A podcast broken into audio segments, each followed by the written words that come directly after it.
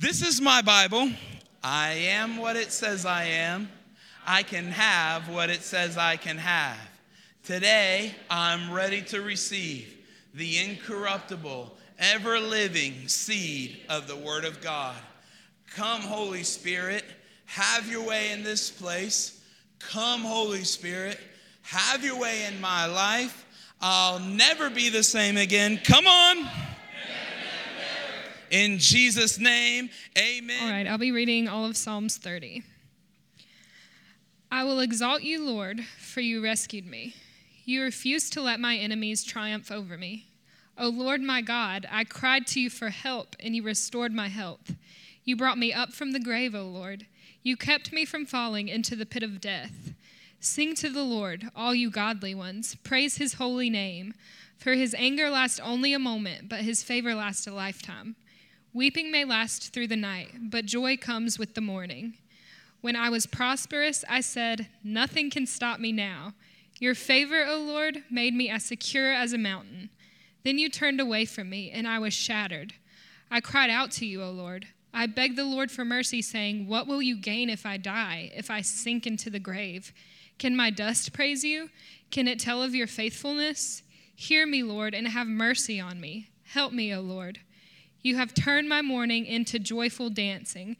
You have taken away my clothes of mourning and clothed me with joy, that I might sing praises to you and not be silent. O Lord my God, I will give thanks forever. I want to share with you something that I pray is not just a message, but that it shapes who you become. And that's my challenge today, is to shape you into what God desires for you around this topic of faith. I was raised in a home very faith-filled. I spent years trying to understand faith. I remember I must have been 17 because it was Dad and Mom had just built a brand new church building, so that was probably 1984. And my habit was to go to that church building every day after school, and it sat about 750 people, and so it was rather large, probably triple the size of this. And so I would come and I would just march around, as I said last week. I would just, passionate about it and pray. And I remember praying this prayer. It's a comical prayer now, but it was a very passionate prayer then. The prayer was, God, I just want to live by faith. It's all I want to do. I want you to teach me, Mark Evans, to live by faith. Except I was doing it very Pentecostal, shouting and praying and, God, I just want to be a man of faith. I want to make you proud, and without faith, I can't even please you, and I want you to be pleased with me, and I want to walk by faith. What I know now at 57 that I did not know at 25 is that any time you tell God, I want to live by faith, here's how that gets interpreted. So you want everything around you to not work, where all that can happen is to trust me. If you would have asked me that at 25, I would have been like, God, I don't want to live by faith. I have no desire to please you that way. I know faith pleases you, but come on, I'm a bad kid, God. You love me anyway. But I have learned that the prayer that I prayed then so passionately, God, I just want to live by faith, I did not know that that came in a journey. It's not downloaded in some moment. You learn it over time. And how you learn it is typically not fun, because what I said, faith by its very definition is to trust when you can't see a thing. The King James is the way I learned it, is that faith is the substance of things hoped for. It is the evidence of things not seen. The very essence of faith is to have hope for something you can't even see, and that in itself is not fun. So what I was really praying is, God, I just want to be filled and surrounded by things I can't understand, and things I can't reason, and things I can't see. I just want you to fill my life with stuff that doesn't even make sense. I just want you, God, to just put me in a place where my only way out is you. And God's like, oh, he's just not ready for this yet. I'm just going to let him keep praying. I'm just going to look how passionate he is. So what do you got planned for him? Well, he keeps wanting to trust me. Well, what do you want to do? Oh, I don't know. I got a lot of ideas. But he does. He keeps saying, I just want to trust you, God. Let's start easy. Let's ask him to give us his last $5 in that offering. Remember that story? I had a $5 bill. God said, I want your $5. And I'm like, I want my. So I do know this about my Heavenly Father. He doesn't just kick us off into the Titanic to learn faith. He just walks slowly and gives us bite-sized moments to, are you ready to trust me a little more? Are you ready to trust me just a little more? If he caused you to walk by faith right now to where everything around you hit rock bottom, it would be a weird faith walk. This is why I love what my mother says. She says, son, the worst time to get faith is in the middle of the problem. You need to have been getting it before the problem ever arose. But typical humanity is middle finger to God. I want to run my life. Then my life falls apart. Then I run to God and go, oh, what's going on? And he's like, oh, hey, I hadn't seen you in forever. I'm falling apart. Yeah, I know. I've been watching your whole life. You never even take time to say hello. Well, why did you let this happen? Well, because you weren't walking with me. You were on the other side of the street. Well, you're God. You could have stopped it. No, I'm on my side of the street. You're on yours. Well, you're God. Can't you come on my side of the street? Yeah, I did 2,000 years ago. His name was Jesus, but now I'm back over here and I'm calling you to my side. So we can't really be ticked at him. So faith has been part of my life, even from a 16-year-old prayer to now a 57-year-old man that's raised 4 daughters with Robin. It's been through a life crisis meltdown where I lost everything and ended up on food stamps and nearly lost my marriage, nearly lost my sanity, lost a lot of my integrity. I've been sitting with my bride in surgery rooms, hooked up to chemo drugs. I've had to pray kids out of hard places, bury people you don't want to bury. And now when you ask me what is faith, you better believe I have a lot deeper understanding of the beauty of faith than the 25-year-old screaming, teach me to live it. Here's what's weird. It's sweeter today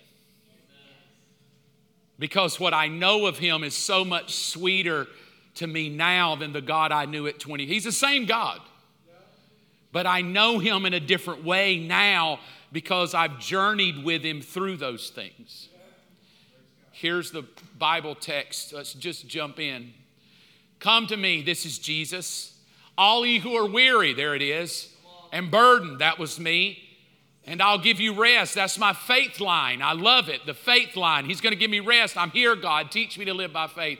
Take my yoke upon you, learn from me. I'm gentle, I'm humble in heart, and you'll find rest for your soul. Verse 30, this was my flip switch. I couldn't understand it. I would quote it, but I wasn't finding it. My yoke is easy, and my burden is light. And it brought this thought in me years ago that I've wrestled with for years. I'm kind of downloading what I've worked through to you today. But the question at hand in my life is, Jesus' yoke is so easy, then why does faith seem so hard? It's supposed to be easy. It's what I'm taught. Come to Jesus and he'll take your burdens. I'm like, it was easier to live as a sinner. You don't have to pray over your food. You don't have to give anybody your money. You don't have to read your Bible. You don't have to do a devotion. You don't have to ask for wisdom. You just do whatever you want to do. That's easy. Then you come to God, you got to ask for wisdom, repent of your sins, pray over your spaghetti, take your hat off, don't wear makeup, speak in tongues only if there's an interpreter. It's just like, oh, God, this is difficult. So either Jesus is not telling us the truth, that his burden is easy and light, or maybe we don't understand what's going on and we make it hard. So I'll go back and read the verse again, which is what I do when I get stumped. Anytime I'm stumped, I back up, reverse, and read again. And I just keep reading until it grabs me. And so I put it in pink this time. Same verse. Come to me, all you who are weary. We said amen on that one. Burdened, amen. I'll give you rest. Take it, Jesus. Come on. I don't like the pink words. Take my yoke and do what? I don't want to learn something. I want God to have pity on me. I want God to just feel sorry for me and clap his hands and fix my life. I don't like the Jesus that says, Mark, listen, you're a little narcissistic. All you do is throw prayers at me and want me to fix you. I'd like to just sit down and have a cup of coffee and teach you something. I would like, because if I can teach you, watch, this is my takeaway. If I can teach you, this is Jesus, if I can teach you, and the way I teach you is very gentle and humble, you will find rest for your soul. There's something weird about having understanding of a subject. It brings you rest. I, at my core, I'm a magician. I love card trick magic. Like just, I watch YouTube. This is too much confession. But I'm doing it. I'm not a Catholic, but I'm coming to you right now to just bear my sins. I will watch YouTube videos of people doing card tricks trying to figure it out. And then I'm so anal, I Google answer to the card trick I can't figure out. And then as soon as I understand the card trick, because somebody on YouTube cheats and tells you how they did it, as soon as they show me how they did it, I always have this overwhelming, oh God, that was, why am I so stupid I couldn't see that? That's kind of faith. It's like in the middle of faith, you're like, wait, do that again. Oh, wait, what is God doing? What is God doing? I don't get it, God. You know, that makes it. Do that again. Do it one more time. Just let me see it one more time because I don't believe it. And then you get older and you look back over your life and go, oh, God, how did I not see that? He was there the whole time. Right? So he's trying to teach me, not hide from me. So this is what I've come on. This is my thought out of that. The ease of faith, and I do believe it's easy. Trusting God should be the easiest thing you do. But it's in the learning where it becomes easy, not in the enduring. A lot of times we just endure. I just get through this. You don't learn anything enduring except I'm ready to get out of this hole. It's not in the enduring where your faith grows. If that would be so, somebody in a problem for 20 years would be like super faith woman. Because I've been in the hole for 20 years and I have, but just because you're in a hole for 20 years doesn't mean you're a person of great faith. A person of great faith, though, is somebody who's learning from not life. If you try to learn from life, you will get some messed up thinking. You have to learn from Him. That tells me that in any life crisis, there is something to be learned. But watch, it's not in the life crisis that you're learning. It's the life crisis is screaming, and you turn and go, hey, in the scream, what are you wanting to teach me? All right, so let's parse it out. Let's see if we can learn how faith would work. So in thinking that through, I landed on two pieces of scripture that I started putting together. And this was the first one.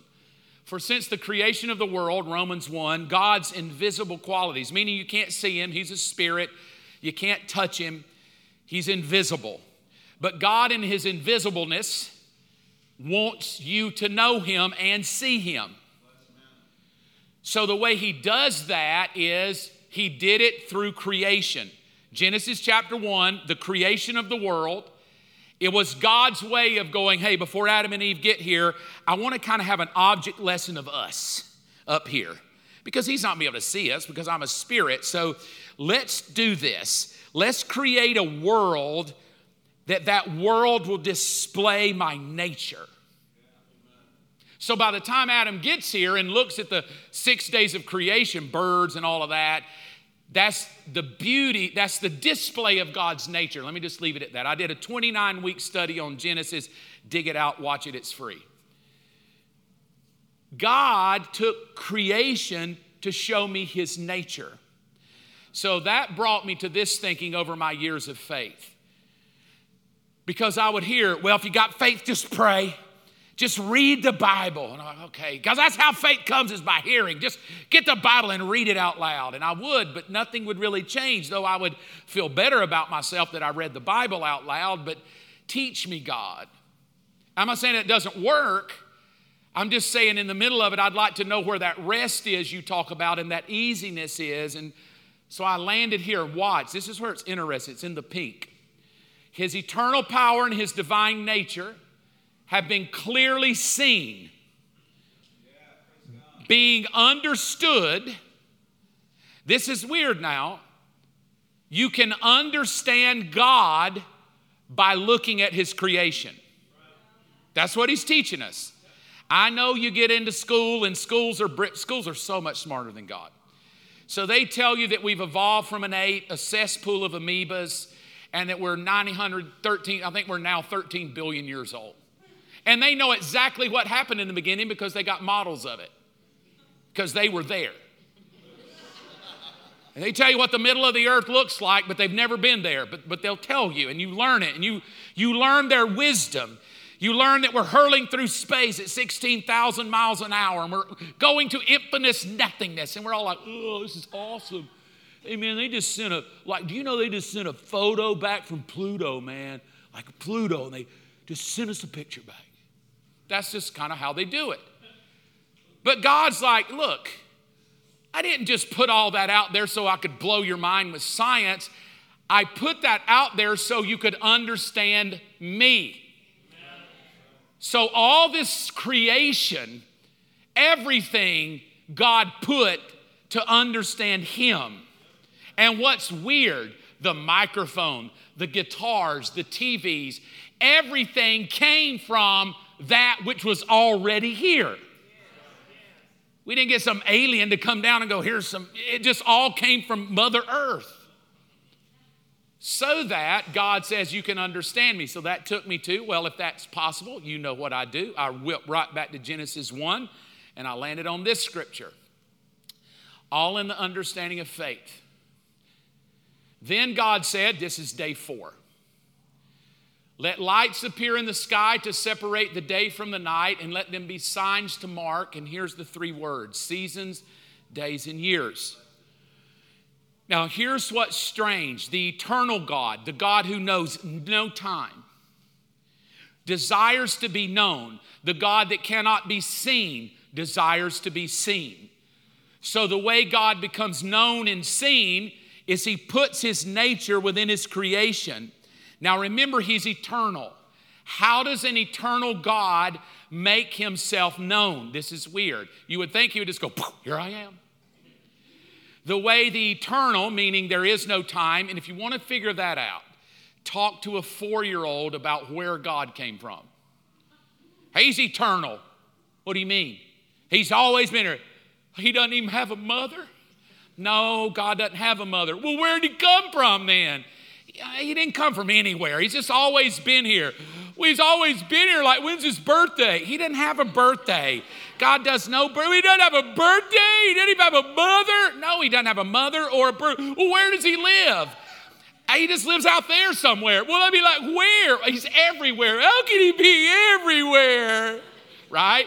If you ever want to know how dumb you are, go talk to a 4-year-old about where God came from. You'll just be like, just get it. Go get your Lucky Charms and go. Because you cannot reason with a 4-year-old on the eternal. The 4-year-old brain doesn't get eternal. You got to come from somewhere. You got to have a mama. But God says, well, I'm eternal, and I don't have a mama, and I've always been, and I'll always be, but I want you to know that though I've never had a mother, here, this is just weird. I don't even have a beginning. Let that simmer a minute. He doesn't even have a beginning. The only way we can even get our brain around it is to sing, when we've been there 10,000 years. Like, we even try to define it in the amount of years we've been there. How frustrating will that be? You're in eternity with God. How long have you been here? 2 years. You know how many more times we got to sing this song before we've been here 10,000 years? And then I just get tired of that song. 10,000 years, and then we get there, and it's just like we've only just begun. Oh, my God. Is there another verse we could sing? I mean, you can't even fathom that. You can't even fathom eternity. So what does God do? Brilliant He is. The eternal God says, for me to be known, I'm going to create a box called time. And the way you're going to know me is I'm going to put you in the middle of time. So you will know the eternal God by being stuck in the middle of time.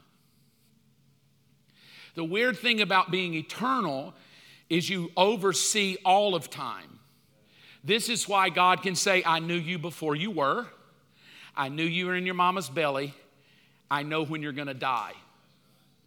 We would say because he's everywhere at all times, which is, I guess, true. And we kind of try to see him like, how is God in the Middle East and here at the same time? Ugh. Well, if you look at him as a being, that he would just kind of be everywhere, or you look at him as an eternal father, that by being everywhere, meaning he's looking at the scope of the beginning from the end, and he sees it all at the same moment.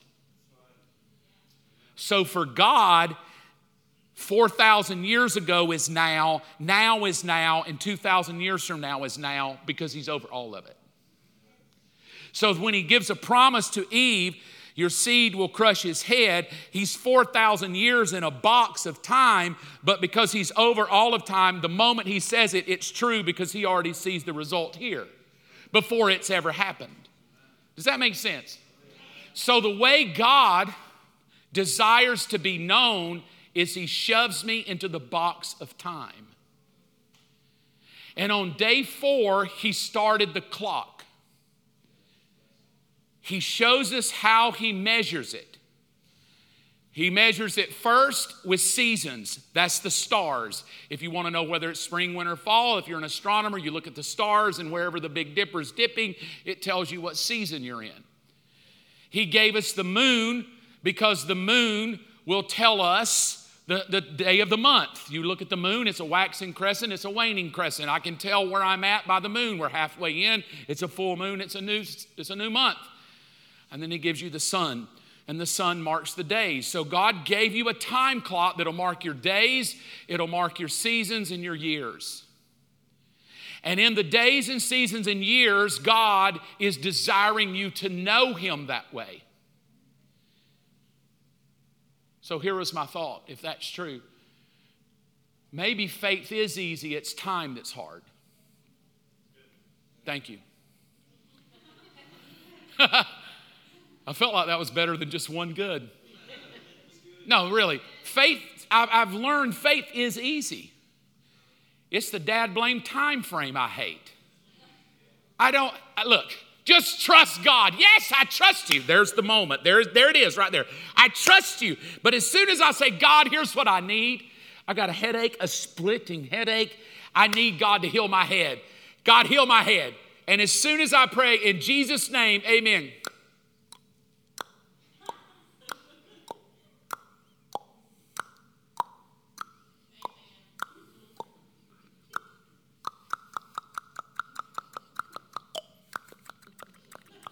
Right? Now, the moment God doesn't do it when you pray, which would be fabulous, the moment I pray, a clock starts ticking. Now, if God answers immediately, you feel spiritual. You're like, I need to be praying for everybody. I didn't even know God could do that. Come to me, all you who are weary. If God answers it before you even knew you had it, you'll speak in tongues. But if God does it after the prayer, I'm ticked now. Well, he might not love me. Maybe I didn't pray hard enough. Well, he should have answered. Why didn't he answer by now? If he is God and he cares about me, he would have answered when I prayed. I mean, because the moment I prayed, you said pray, and he answers all things, and all things are possible. And if I ask, it'll be given, and seek, and I shall find. I ask, I sought, and all things are possible. And I'm already an hour in. I've seen nothing. I'm a week in. I'm a month in. I'm 5 years in. I have been praying over this problem for 20 years. And now what happens is, rather than God being defined by his godness, time has now defined him. So he must not love me. He must not be as good as he says he is. He must have forgotten about me. He must not care about me. Maybe I don't have enough faith. Because if I don't get it in the time I want to get it, I redefine God. Why do we do that? Because God set it up where time would be how we define him. This is before there was a Bible. This is before there were the Ten Commandments. You could understand his character in his creation. And he stuck me into time and said, here's what I'm going to do with you, Mark. I'm going to teach you how I'm an eternal God by giving you three realms of time. And here are the three realms. I'm going to give you the realm of the past, the realm of the present, and the realm of the future. That's what I'm going to do for you. So I started trying to say, is my faith connected to this? I like to say my faith is connected to his word. Faith comes by hearing, but let's go before there was a word, before there was a Bible, before there was a church, God established a way whereby a human could trust him by simply looking at the creation, and I believe of time because he's eternal. And God gives us three realms. And I wrote this question, is it possible to learn how to trust an eternal God, meaning he's not bound by the past, present, or future, by understanding this? How does God handle time? Not me. I'm all about the now. I'm all about right now. Pray, get it now. I'm all about fast, get it right now. But if I could understand how does God view time? Now, here's what's weird about this God is that God defined time before Adam even got here and needed time. Sun, moon, and stars came on day 4. Figure that out. Adam comes on day 6. God had already defined what time was. Time was not connected to a need. Time was connected to a nature. That's what God did. God bound time to his nature. He did not bind time to your need. We bind time to the need. If God doesn't come through by Friday, oh, we're losing the house. That's what we do. If God doesn't heal the gimp in my hip, he's probably not a healer. That's what we do. We bind God to the need. But God doesn't bind himself to the need. He binds himself to his nature. Does that make sense? I just feel like I might need to. Sorry. So if that's true, next slide, I wrote this out. Because we're all created and placed in this, there's the past you. Ooh. There's the present you. Help me, Jesus. And there is the future you. Uh-oh. But that's you. You're one human, but you're bound to time. This is my thinking. Because the devil knows that in time you can understand his nature. What the devil will do through your time on earth is to bind you to your need, and you will define God by need rather than by nature, and you'll come up with the wrong God. Amen. He knows he can do that because we're so time-oriented. So, because I'm a you stuck in time, there's the past me. The past, Mark, is defined, it's my identity, it's who I am, it's the way Dad and Mom raised me, it's my upbringing, it's my hurts, it's my this is how I fight my battle. It's all of that. It labels me. You're addicted, you've been abused, you've been raped, you were molested, you were given up, you're a foster kid. It labels me with all my problems. You're handicapable, you're handicapped, it labels me. Society labels us off the past use. I'm an addict, once an addict, always an addict. Oh, I blew it, oh my God, let me tell you about the time I blew it. But what time does to us is the past. Our past shapes us into our own nature, and we know ourselves better than we know God. And so we define God all wrong. Because here's one thing I know about our past, all of us have one. And yet, most people do not define God off the present and future. They define God off the past self. And one thing I know about all our past selves, it's good, it's bad, and it's ugly. Come on. Everybody in the room. Good, bad, and ugly. The problem is, because this is such a powerful concept to the enemy that hates us, is he binds us not to the eternal, he binds us to the past. And so we only try to understand God through the past. He's a good, good father. And he's also ugly and kind of bad too. That's who you are. It's who you, so you have people singing, he's a good, good father, because that was the words to the song. But in their mind, well, if he's so good, why did he let me get molested? If he's so good, why did he let my mama leave my dad? If he's so good, why did I get divorced? If he's so good, why did my husband cheat on me? If he's such a good father, why did he let me get cancer? If he's such a good father, why did he let my kid get sick? If he's such a good father. They don't even know what they're singing. There's no way we could define God as a good, good father if we only just looked at the past. Because you cannot define God in one dimension of time. He can only be defined through all of time. And so many of his kids are stuck in, well, it just went terrible. It just went bad. I'll tell you what they did. I don't know if God was good. Why he let my uncle molest me if he's so good. I don't know why he let my boyfriend rape me. If you tell me he's good, he ain't that good.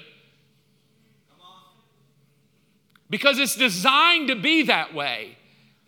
The way the enemy designed it is to put you into the journey of life, and then he gets you cynical about the God of your past. So that you can't even have a God of the present because you don't even trust the one in the past. How can you expect me to be in love with him when he let me get raped? Give me a break, Mark. I can't even have a future with God because I'm still ticked about the past I have with God. So no wonder we have such randomness of who he is today.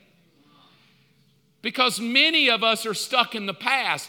I can tell you how I know, because most of us focus on wanting God to fix it all. Or tell me why it happened. Because we're obsessed, like the magic trick. If he'd just tell me why he let that happen, I could trust him, but I can't trust somebody to let that happen. And then we want to know why we don't really understand God. Well, here's some scriptures about the past you, and this is my take on it. I think the reason we're so cynical about God is we define God based off of our needs and problems of our past rather than his nature. Let me throw this to you. The past is designed by God not to identify your need and label you. Your past is given you to know his nature even in the midst of the need. Right? He gives you the past to know his nature. Here's how God is. And I think a lot of us are defining God based on us rather than him. He said, don't you know that wrongdoers won't inherit the kingdom? 1 Corinthians 6:9. Don't be deceived, neither sexually immoral, idolaters, adulterers, men who have sex with men, thieves, or greedy people, or drunkards, or slanderers, or swindlers will inherit the kingdom of God. 11. And this is what? You were. That's your past life. This is what you were. This is the good, bad, and ugly. Everybody's in the yellow. Everybody in this room has a what you were. Amen. Now, if you're not careful, what you were will define who God is. That'll define who God is, and we will be messed up. And when we get messed up, we start our own denominations. Well, you know, God will make you sick and give you cancer, put you on your back, teach you to love him. What?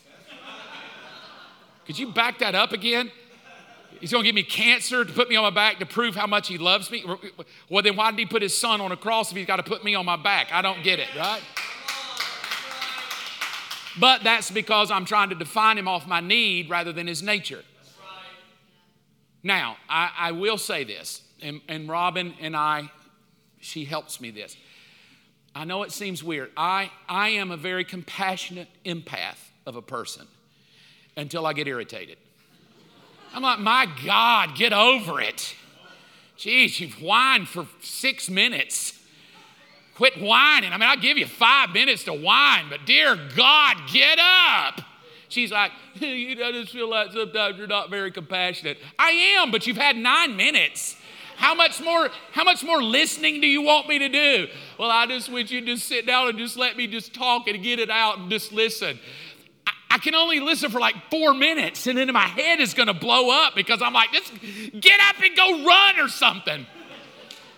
I don't know. Maybe that's every man because all the men are like, yeah, yeah. And all the women are like, we're going to another church.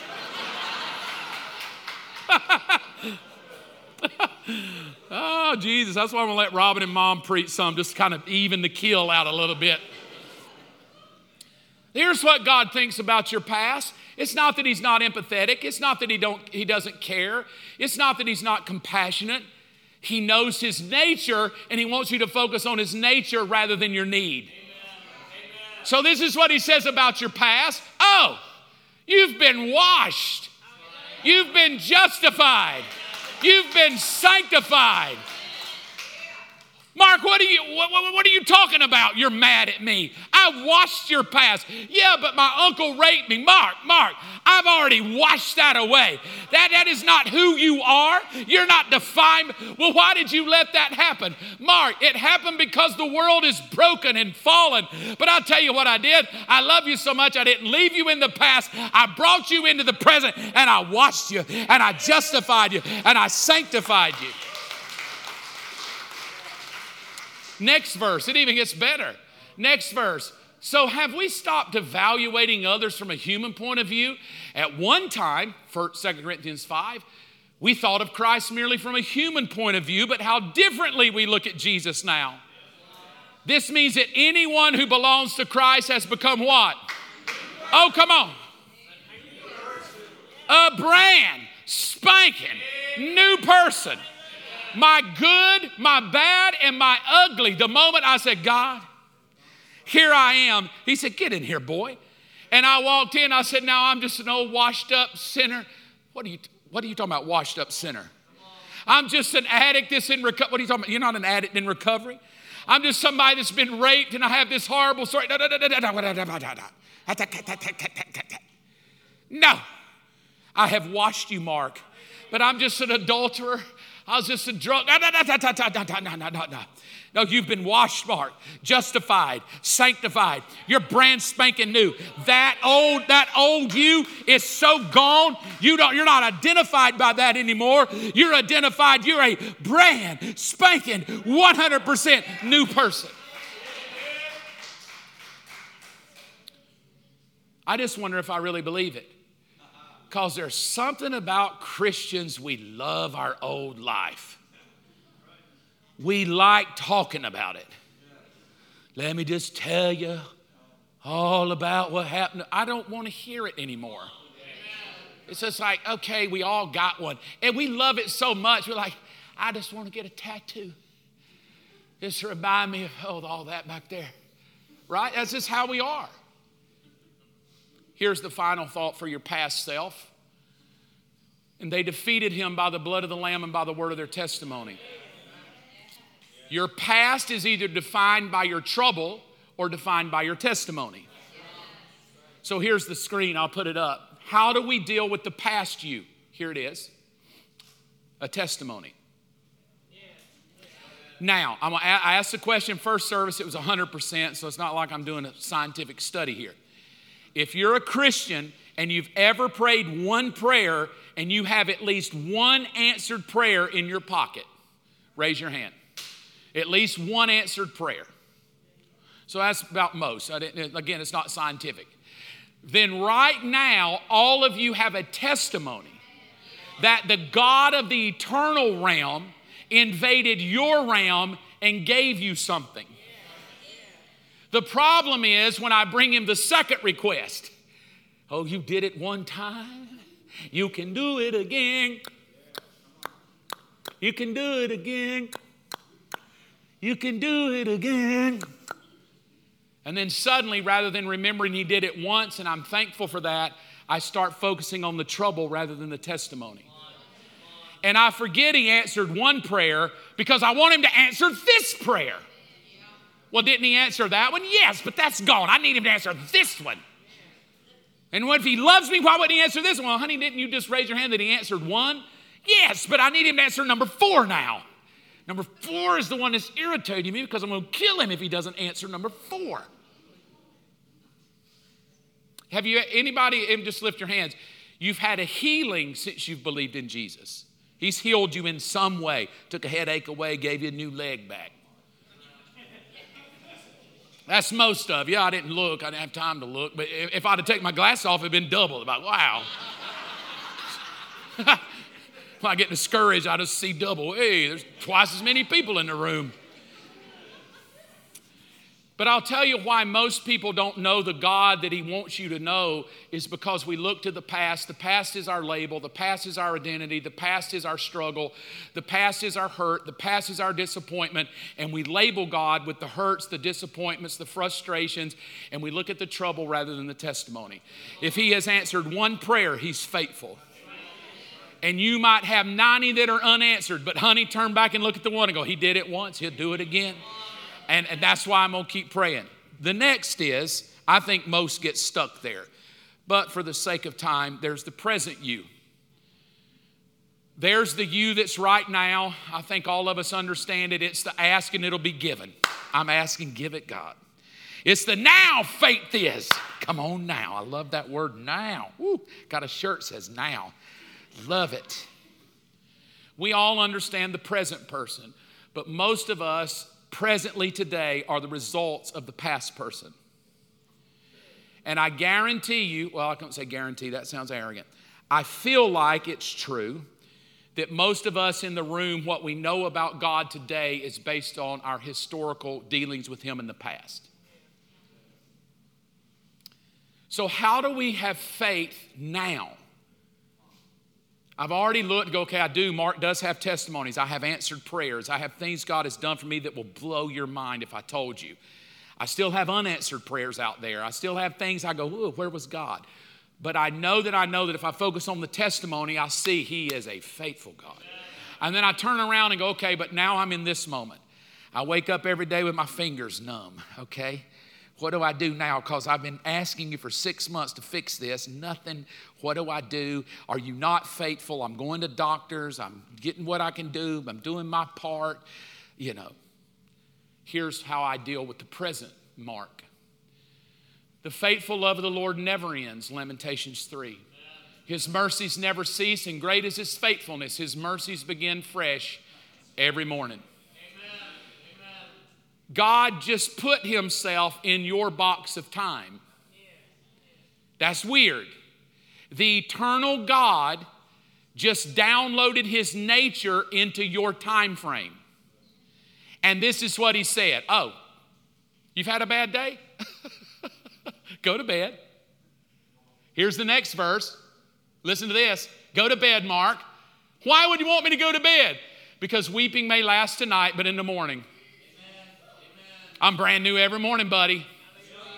So it says this, Victoria Kate read, sing to the Lord, all you godly ones. Praise His name, for His anger lasts only a moment, but His favor lasts how long? How long? His favor is in your past, His favor is in your present, and His favor is in your future. It's lifelong. And the moment you start questioning His favor, the moment you go to bed and go, where was His favor? It was a terrible day. Oh, God. It's going to wake up in the morning. This is going to be worse. Oh, God, I hope it's not worse. Well, that present you has lost faith because now you're worried about the next day because this past day has redefined you. So listen to the beauty of Jesus. How does God, in His eternalness, keep Mark from being labeled and defined by all this back here? It's simple. Hey, son, yeah. God, I know. What is it? Look, Mark, I know you're crying, little buddy. Here's what I need you to do. I need you to go to bed crying. But I need to know while you're crying at sleep, I'm working. And when that son wakes up in the morning, son, I'm going to be standing over your bed with a whole new bucket of mercy and a whole new bucket of joy. Now you can either get up and dip into my joy and mercy, or you can get up walking backwards looking at your trouble you left behind. You get to pick what you want to do, son. Amen. And Mark, if you don't want to become defined by your Saturday, when you wake up on Sunday, you better dip in some mercy, and you better dip into my faithfulness and dip into my joy. Otherwise, you're going to be a bitter little boy wondering where I'm at, looking backwards. I'm not in your back. I'm in your front offering you brand new stuff every day. And then he says, I have to praise Him. I don't like praising Him. I like praising Him when He answers. I don't like praising Him when I'm waiting. But he says this about me: nothing can stop me now. You just have to learn in the moments where life isn't working in the present. Oh, I'm going to praise him anyway. Hallelujah. Well, why would you praise him when nothing's going right? Because tomorrow I get a whole nother day of mercy and grace. Tomorrow I wake up. I may have had a terrible day today, but when I wake up tomorrow, nothing is going to stop me now. That's literally what it says. Nothing is going to stop me now. I'm going to keep going. And what do we mean by that? If we take it in the context, it means the weeping night doesn't cause you to quit. You get up the next day and keep going. My marriage is a wreck. Go to bed, wake up, dip back in some mercy and joy, and just begin to praise God. So now I've learned every night I go to bed, God, I thank you. You're healing, God. I give you these numb fingers. Thank you. If you want to lead me to a doctor, I'll go. Surgery, I don't care. I give them to you. These little cold little fingers right here like a crab now. Jesus, they're yours, I believe. But when I wake up in the morning, it's still numb. Two of them are still numb. I don't know. He doesn't even answer prayer. Why don't even do it anymore? I don't even pray anymore. Oh, he can just heal me whenever he wants to heal me. No, now I get up.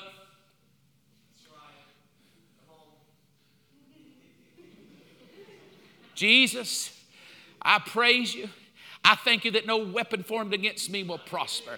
I thank you the devil has nothing on me. I thank you, God, that I will live on this earth and I will be like Moses. I'll be 120 years old. My natural force is not abated and my eyesight is not dim.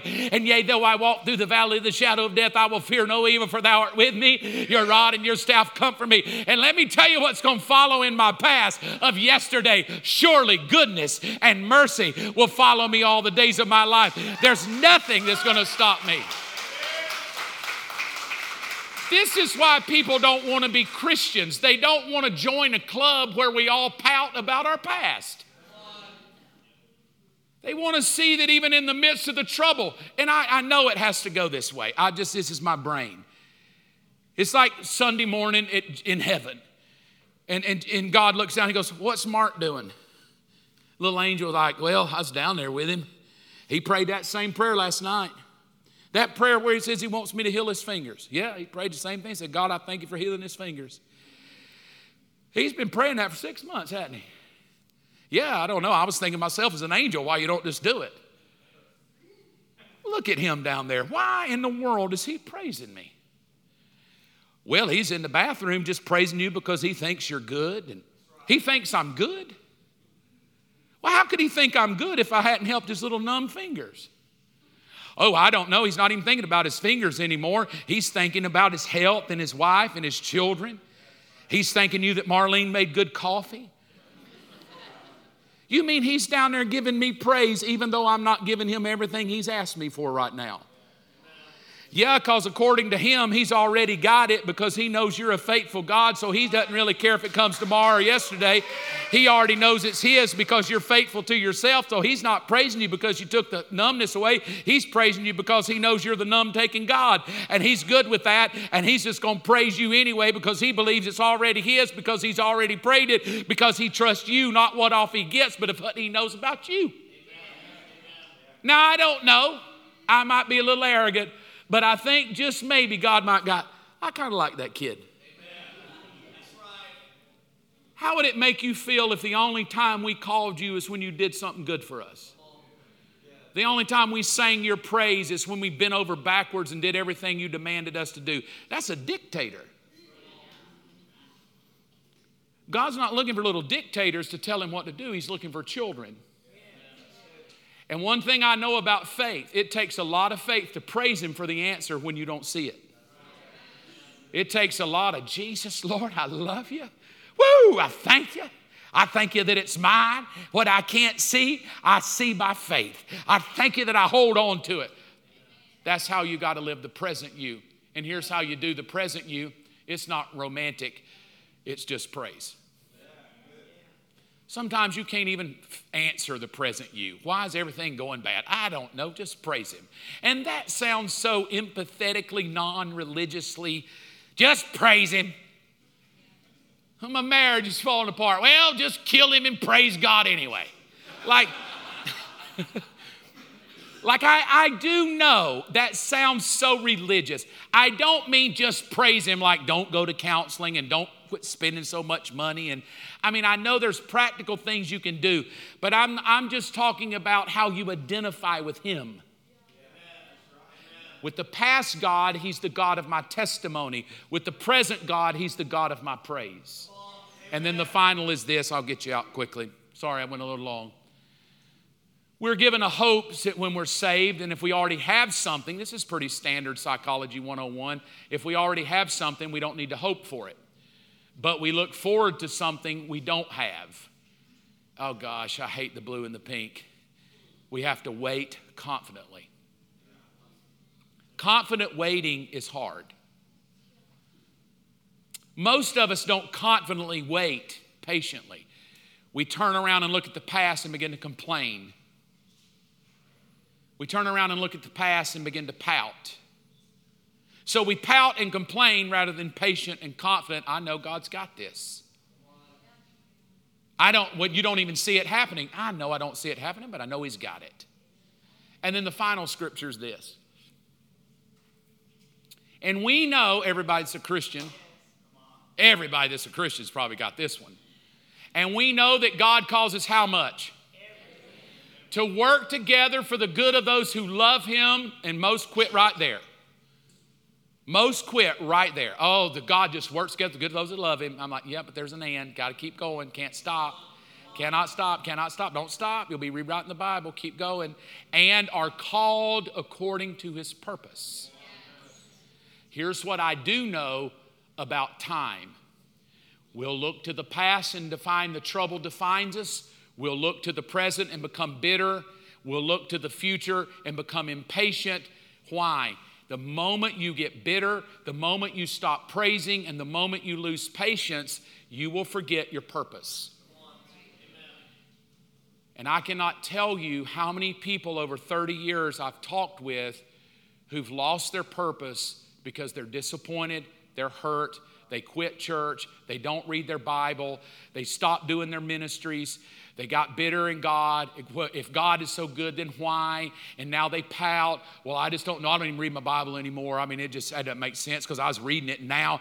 You see, that's exactly what begins to happen. I was reading it in the past. The past didn't go the way I wanted it to, so I shifted my present to redefine the God of my past. And when I shifted my presence, my future, I lost my purpose because I made life more about me and what I want rather than who he is. That makes sense? So here's the final. I want to keep you. We can always come back next week and keep rolling. Here's how I deal with faith now. So when you say faith is the substance of things hoped for, here's how I think through it now. I have to look at my past me, the present me, and the future me. And then the words I hold on to my past is I may not have every prayer answered, but I have some, and I'm holding on to that testimony.